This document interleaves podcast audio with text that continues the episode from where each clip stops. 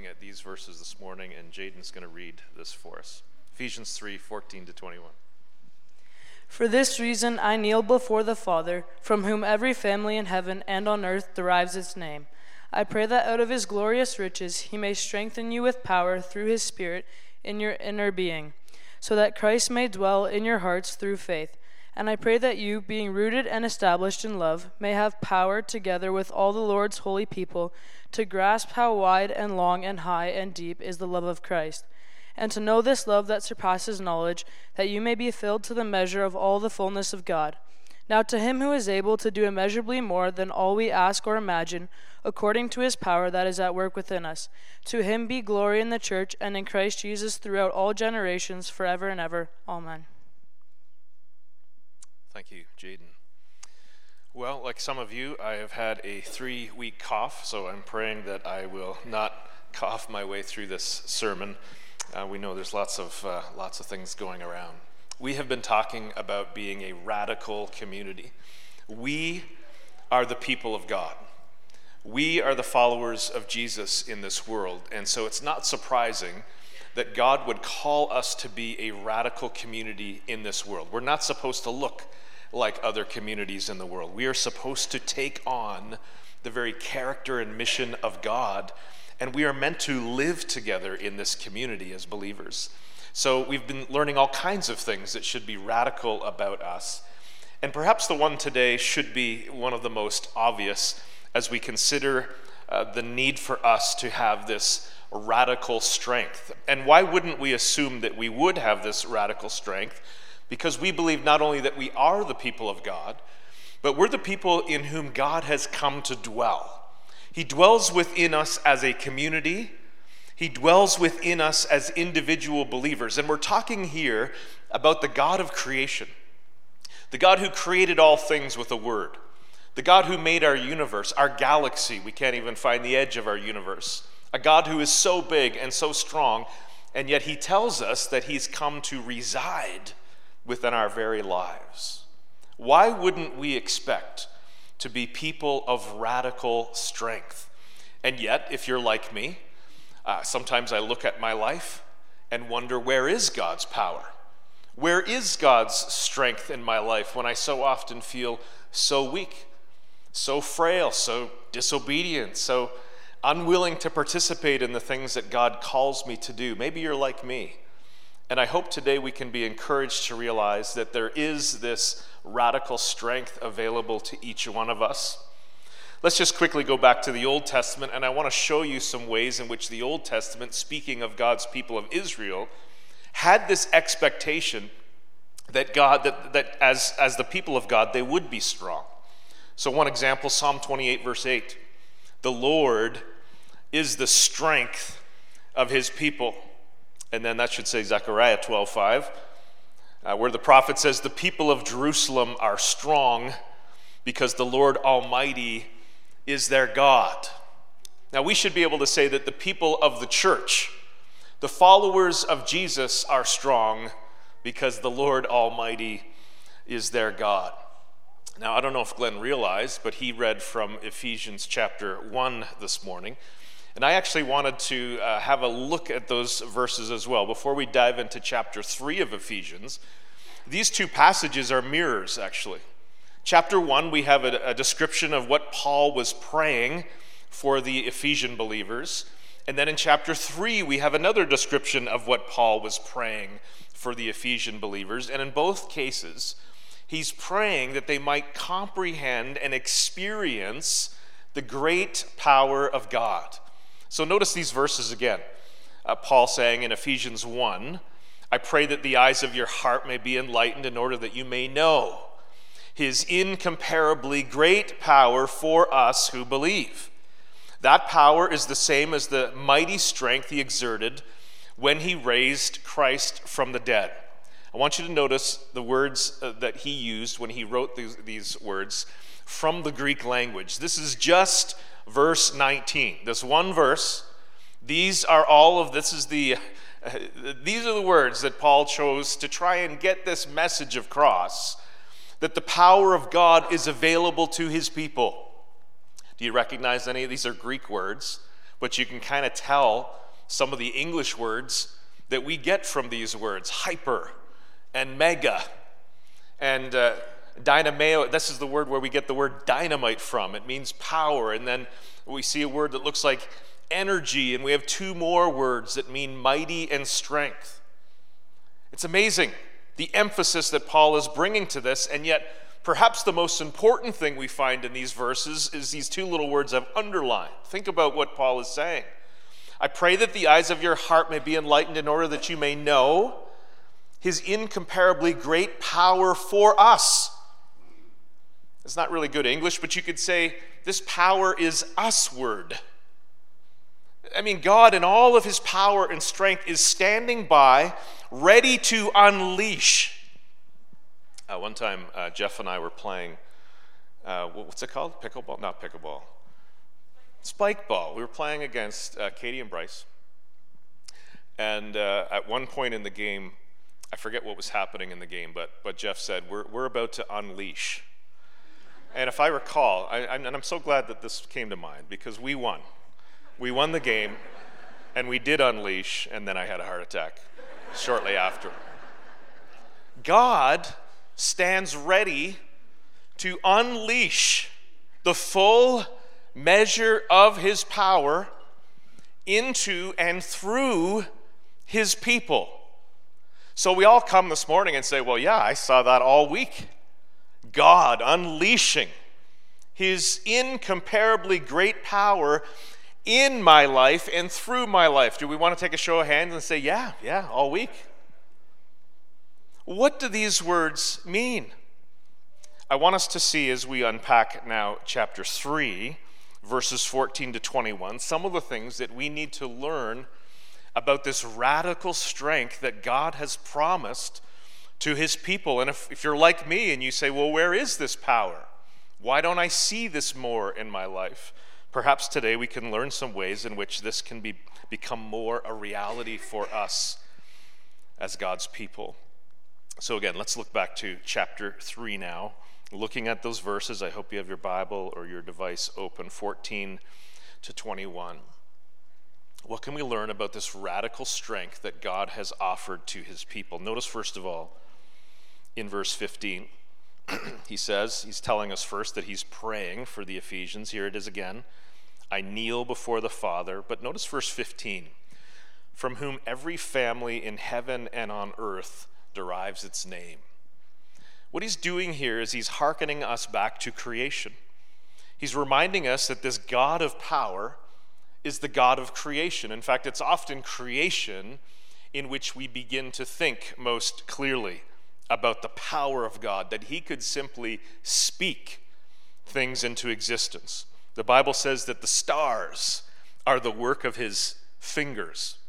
We have a great and powerful God, and creation reminds us about that. But here Paul's reminding us that every family, every, you could say, every human being has his or her origins in God. It reminds me actually of what what we read in Genesis chapter 2, verse 6 about the first human being, Adam, who God created, says, formed from the dust of the ground. And God breathed into his nostrils the breath of life, and the man became a living being. Now, I think we're wrong if we think that what's being described here is simply the initial thing. That God initially breathed into the nostrils of Adam the breath of life, and it was like he kind of wound the clock and then he let him go. I think it's more, it's, it's more true for us to understand that this breath of life with which God breathed into Adam made him alive was the same breath which, which, in which Adam remained alive. I really believe that God intended for human beings to, to literally be fueled and empowered, not just in the, the moment in which they're born or created, but their entire existence, their whole life, was meant to be fueled by the breath, which of course is the same word as the spirit. That God meant for his spirit always to be the fuel, the, the power, the energy that would animate a human being and make them to be human. And how we have lost this. Because when Adam and Eve sinned, what they were essentially saying is, God, we don't need you. I don't want you to be the source of my life. I don't want you uh, to be the goal of my life. I don't want you to be the rule of my life. Your blessings aren't enough for me. I want to go my own way. So, of course, Adam and Eve remained physically alive. But this presence, this power, this energy of God that He intended to be the actual fuel of human life was lost. Their connection with God was broken. But here, Paul is reminding us, he's taking us back as he's about to describe to us this power of God that he intends to be fueling our inner person, is actually the way it was meant to be in the beginning. And that is why all of us are here because God created us initially. And in salvation, He brings us back to this place where we can have God energizing us and empowering us from within. So that's the first place Paul takes us back to creation. Then I want you to notice how he is referencing here the triune God. Look with me in the first few verses that we've read now and see if you can find the three persons of the Trinity. Verse 14, he describes how he's kneeling, praying to the Father. Verse 16, I pray that out of his, the Father's, glorious riches, he may strengthen you with power through his Spirit in your inner being, so that Christ may dwell in your hearts through faith. It is never a coincidence when Paul writes, and when you find Father, Son, and Holy Spirit packed together in a, in a few short sentences, that is never a coincidence. And Paul is reminding us here that God is a triune God. and as he's about to describe God's intention to live within us, to, to, to be the power and strength of our lives, he first wants to remind us that God has this same kind of connection within himself that God exists as a relationship of three. And what's amazing is that in salvation, somehow God is drawing us into this relationship. He no longer wants us to be on the outside looking in. He doesn't want that flaming sword to be between us and the human beings that He created. In fact, in a very real sense, He wants us to come into the family of Himself. Let me show you some examples from Scripture where we see that this is true. Here's Jesus praying in John 17, and he prays to his Father. And he says, Just as you are in me and I am in you, may they also be in us. Have you ever thought about how amazing this is? That to be a Christian is to be invited in to the relationship of the Trinity. Come and be part of us. Come and join us. So we think about being part of the family of God. Yeah, that means that we, we get invited into this eternal cosmic dance of Father, Son, Holy Spirit. Second Peter, Peter also writes about this. And he writes these amazing words. He's given us his very great and precious promises so that through them you may participate in the divine nature have you ever read that verse? Have you ever considered the wonder of that verse? The source of this radical strength is that God invites us into such a close knit relationship with Himself that His life is reunited with ours. That the relationship of Father, Son, and Holy Spirit becomes our relationship. We get invited in and to know God on that level of intimacy. Now we go on.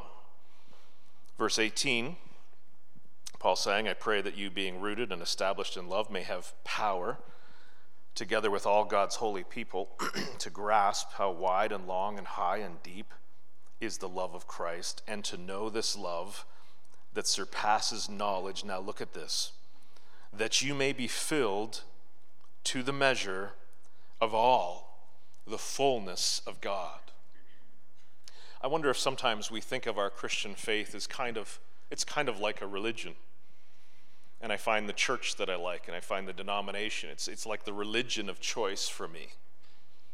And we go through these religious exercises and practices, and we come to church on Sunday morning and we worship. But we need to understand that God's intention in salvation, in redemption, is to so, so reunite us with our Creator that we, the scripture says, and Paul's describing this to us here, that we are meant to contain somehow in a human life the fullness of God. Are you blown away by that? It is, it is an amazing grace of God. This is His amazing love and kindness to us. You realize that God gives us His greatest treasure. You might have seen in verse 16, it's out of His glorious riches. God opens up His bank account and He says, I want to give people my greatest treasure. And do you know what it is? It's Himself. The God, through salvation and through redemption, says, I want to give you my greatest gift. I want to give you the greatest thing that I have, the most glorious, the most beautiful. And what is it? It's Himself. Not in part, not just a little taste, but God in His fullness wants to come and reside within our very soul. No wonder this immense power of God is available to us. Next, I want you to notice this power that Paul is praying for. Notice how it's meant to be how it's meant to be found in our lives. Verse 16, I pray that out of his glorious riches he may strengthen you with power through the Spirit. Where? In your inner being. Then verse 17, so that Christ may dwell where? In your hearts. Verse 19, to know this love that passes knowledge, that you may be filled to the measure of all the fullness of God. Speaking of you, your inner life, filled with the fullness of God. And then verse 20 to him who's able to do immeasurably more than all we ask or imagine, according to his power that is at work within us.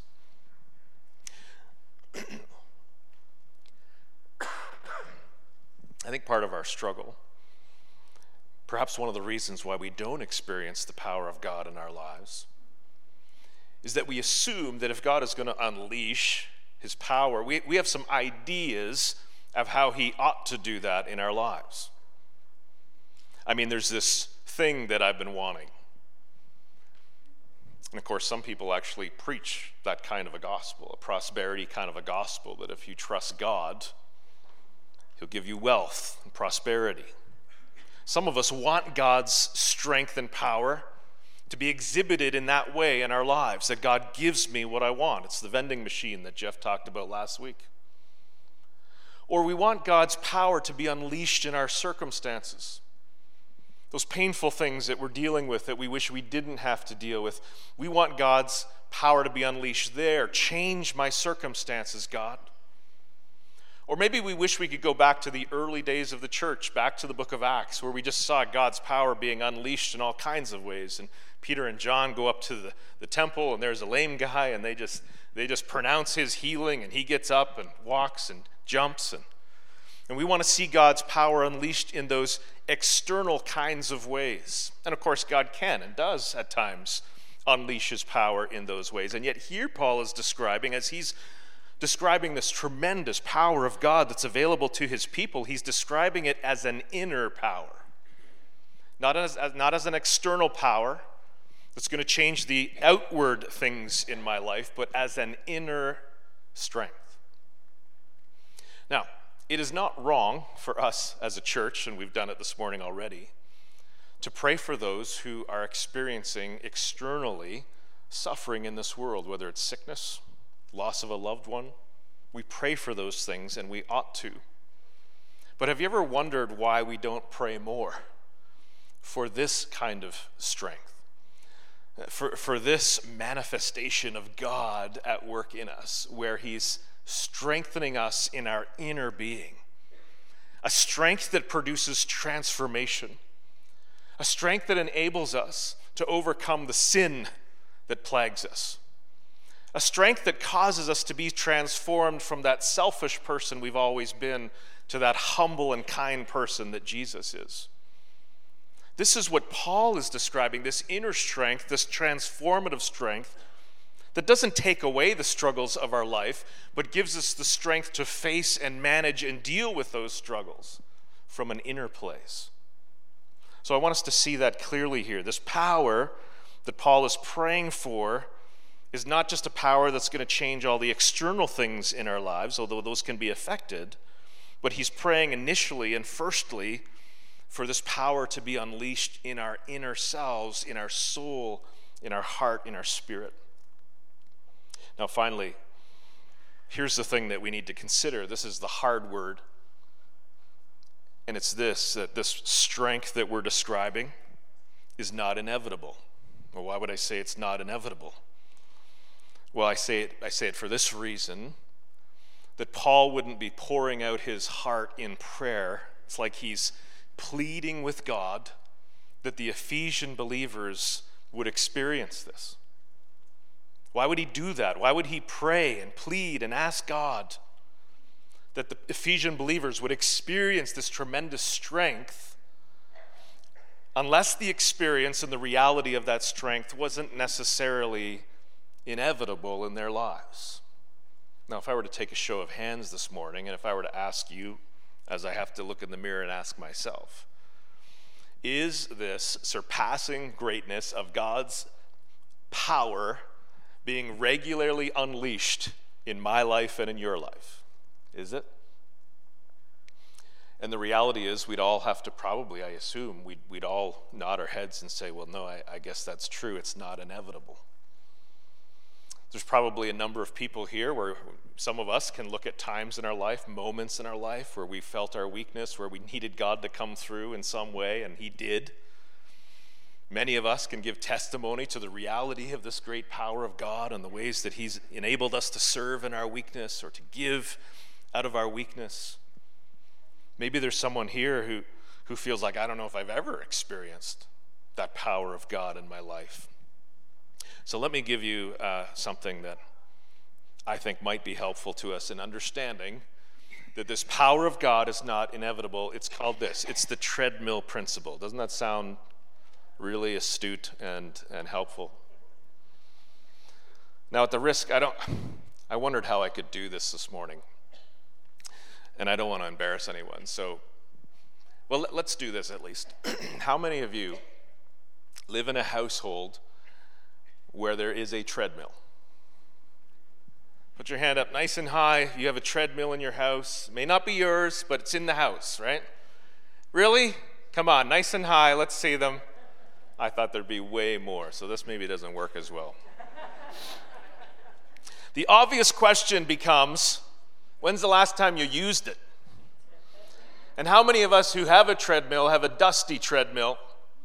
Now, in our house, Diane uses it fairly regularly. I should take her advice. And it's the treadmill principle. It's this reality that we can possess something that we don't actually participate with. Isn't that what it's like to be a Christian? That God has provided to us tremendous resources for the Christian life, primarily Himself in all of His strength. He's given us the greatest thing He has, the richest thing He has. What is it? It's Him. But we don't participate with it. So we possess something that we don't participate with. Or you could say it this way there's a difference between being indwelt by God and being empowered by God. I'm sure most of us know that. I hope everyone who, who's here who's a follower of Jesus can look at, hopefully, many times in your life, but at least a few, I hope, where you recognize that God was empowering you, that God was helping to transform you, that God was giving you strength for some burden or, or, or some challenge in your life. You see, see, the thing is, the Christian life, we're, we're not meant to be merely indwelt, although we are. I mean, Scripture is so clear about that, that everyone who's a genuine believer has been sealed with the Holy Spirit. We have all been baptized into the Holy Spirit. It is a once for all thing described by the Scriptures. But it does not mean that we are always or even often empowered by the Holy Spirit. It's the treadmill principle. Or if you're into science, I had to kind of go back and Google this again, but I was thinking about there's a difference between potential energy and kinetic energy. I'm trying to sound really smart here, so humor me for a minute. What is potential energy? Potential energy is, something like this. If I held my Bible up over your head as you sat in your pew, it has potential energy. Why? Because gravity is, is ready uh, and willing to pull this Bible down towards your head. So if I dropped it, what starts out as potential energy as I hold it above you becomes kinetic energy when it hurtles itself towards your head and unleashes power when it lands. There's a difference between potential and kinetic energy. Electricity can be potential energy until you actually plug something in. An elastic, and my son does this to me sometimes, he pulls the elastic and he points it right between my eyes. Please don't do that. That's potential energy when you stretch the elastic and it's ready to unleash. But there's a difference between potential energy and kinetic energy, and we all who are followers of Jesus have this tremendous, uh, unfathomable, uh, unfathomable potential energy in our souls, which is God Himself. But the question is does it become kinetic energy? Does it become unleashed? And of course, that's the obvious question that we need to consider as we finish now. How do we experience this radical strength of God in our lives? Paul models for us the first and the obvious thing. Verse 16, he's reminding us about his prayers for the Ephesian believers. He's already described a prayer in chapter 1, very similar, and now he's doing it again. I'm praying for you if Paul models this kind of prayer that he's praying for other believers, I think one of the lessons we can take from this today is if we want to experience this surpassing greatness of God's power in our inner person, one of the ways that we need to do that is through prayer. Now, you learned last week that we have so often falsely thought of prayer as the vending machine where I put in my prayer and I expect get something else. I have this need that I want God to deal with, so I put in my prayer and I, I, I just hope that, that the answer that I want comes out. But Scripture would teach us that that's not what prayer is about. In fact, Jesus modeled that prayer is not about, I put in my prayer, I get what I want. But prayer is about communing with the God who resides within us. That's one of the things that's happening when we pray, is we're drawing near to God. And as we draw near to God, we hear Him. We we, we're reminded of his presence in our lives. We're reminded about his greatness in our lives. And so we're communing with him. When we commune with God, what happens is that our will begins to align with his. That's what prayer does. If we're, if we're praying the way that God teaches us to pray, what's happening is our will bends towards God's will. That's why Jesus could talk about that if we pray in his name or if we pray in God's will, we'll have what we want. Why is that? because our prayers have become so aligned with God's heart that we're asking for what He already wants for us and for the people around us. So, prayer is about communing with God, prayer is about aligning our hearts with God's heart. But then I think, too, prayer is about seeking God. Scripture has this principle over and over, Old Testament, New Testament, that if we seek the Lord, we will find Him. And I think one of the reasons that I don't experience more of God's power in my life is because I'm not seeking that. I'm busy seeking other things. But prayer is one of the cool ways that we get to pour our hearts out to God, to express our desire for Him, for His strength in our lives, for His transformative work in our lives. Prayer is the thing that unleashes that and, and causes us to seek and causes God to respond. So, Paul models this for us in these verses. If we want to experience the radical strength of God, we should pray. So, we don't just pray that God would take away my hard circumstances. What we pray is that God would give me strength within my hard circumstances. We're praying that God would empower me to live the way He's called me to live. It's the fruit of the Spirit, it's something that comes from God's resources through my life. Then we see the word faith. Notice here in verse 17 that Christ may dwell in your hearts through faith. Here's one of the reasons why we don't experience the surpassing greatness of God's power in our lives is because we don't really believe. This is a principle of Scripture that Jesus taught as well. That if we expect to see God work, we have to believe that God can work and will work. So many of us could give the right answer Does God live within you? We would say yes.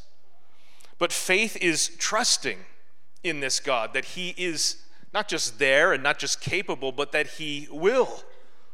Trust God to do what only He can do in your lives. I want to ask this question as we consider faith Are you living in your weakness or are you living out of your weakness?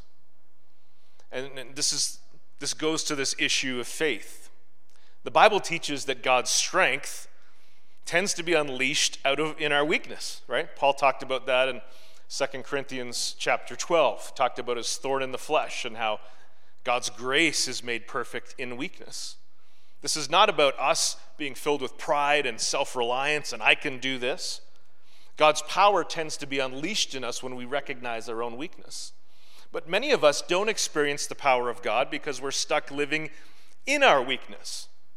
We make decisions based on what we think we can do in our own strength, not what God can do in His. So we're meant to live not in our weakness, but out of our weakness. It means this it means that I know I'm weak. I know I'm not capable of being of transforming myself. I can't overcome this sin in my life. I, I can't endure this circumstance that is so painful. I just can't do it. But God can. And you see, faith is when I step out of and away from my weakness towards God and towards that thing that He's calling me to do. And that's when His power is unleashed. I believe that many of us don't experience the power of God in our lives because we're not willing to take that step out of our weakness, trusting that He's going to do it. See, faith is always about stepping out onto the bridge. It's not standing beside the bridge and saying, What a great bridge. I believe it can hold me. Faith is when you step out onto the bridge. Faith is like Peter getting out of the boat. And it's only when we take that step out of our weakness that we see and experience God's power in our lives. One last thing we experience radical strength through prayer and through faith, and then through knowledge. Did you notice it here? Verse 17, middle of verse 17, Paul says, I pray that you, being rooted and established in love, may have power. Now, notice he's going back to that same theme, that, that same issue of power, that we may have power together with all the Lord's holy people to grasp how wide and long and high and deep is the love of Christ, and to know this love that surpasses knowledge then notice what it says that you may be filled to the measure of all the fullness of God. What does this mean? It means that it's as we comprehend the amazing love of Christ that we experience the reality of being filled with Christ. Grasp his love and to and know this love that surpasses knowledge and then you may be filled to the measure of all the fullness of God. So here's what's really weird about this. How can we experience this radical strength of God? Paul says, well, it's as you understand his love for you. Well, how can I understand God's love for you? Paul says, I'm praying that you'll have God's power to understand his love for you. And if you understand his love for you, you will experience his power. But you'll need his power to understand his love for you. Do you see this how this is circular? It's all of God. No one can stand up and say, I've, I've figured this out, I've mastered this. If you in any way begin to grasp and contemplate and marvel at God's love for you, you are likely to begin to experience the great power of His presence in your life. But you won't be able to grasp and contemplate with any kind of certainty or truth His great love for you unless God empowers you to know and understand His great love for you. Do you see, this is why we celebrate the gospel. And we never stop talking about Jesus. We never stop talking about the good news. Because the more we contemplate the reality of Christ and what he's done for us, the more we are transformed. This is where we find the radical strength of God. So, as we close, we're actually going to sing. We're going to sing in Christ alone, in which we're going to contemplate God's amazing love and the amazing salvation that He's provided for us, so that as we contemplate, we can more fully experience the power of His presence in our lives. Let's sing, and then I'm going to come and close in a moment. So, are you experiencing the surpassing greatness of God's power in your life? We're all in different places, we all have different experiences this morning, but God's power, His unsurpassing power, is available to us. Are your circumstances painful, seemingly impossible to endure? God's strength is available to you. Mom and a dad, all these little ones to take care of, and sickness and colds, and I feel like I can't do it, God. Yeah, by His strength we can. Is there a character issue in your life, something that God intends to transform, you know needs to be transformed? Do you believe that God's power is ready to be unleashed, to change you, to make you more like Jesus? Is there a sin in your life that's plaguing you, that's keeping you and holding you back? God's power is available to give you victory. Lord, we are so grateful that you give us your very best. You give us yourself. You come and reside in those who choose to repent of sin and trust in Christ for salvation. Lord, is there anyone here who's never made that step of faith? Lord, I pray they might do it today. For those of us who've trusted you, forgive us, Lord, for how often we have lived by the treadmill principle. We have not trusted you, we have not believed or expected that your power could be unleashed in our lives, Lord. Forgive us for our lack of faith. Forgive, it, forgive us, Lord, for being stuck in our weakness, for always saying, No, I can't serve, I can't, I can't do that, I can't give that. And instead, Lord, may we look to you and say, By God's grace, I can. He can, through out of my weakness. Lord, may we be a radical community where the power of God is regularly unleashed in our lives, in our families, in our small groups, in our ministries.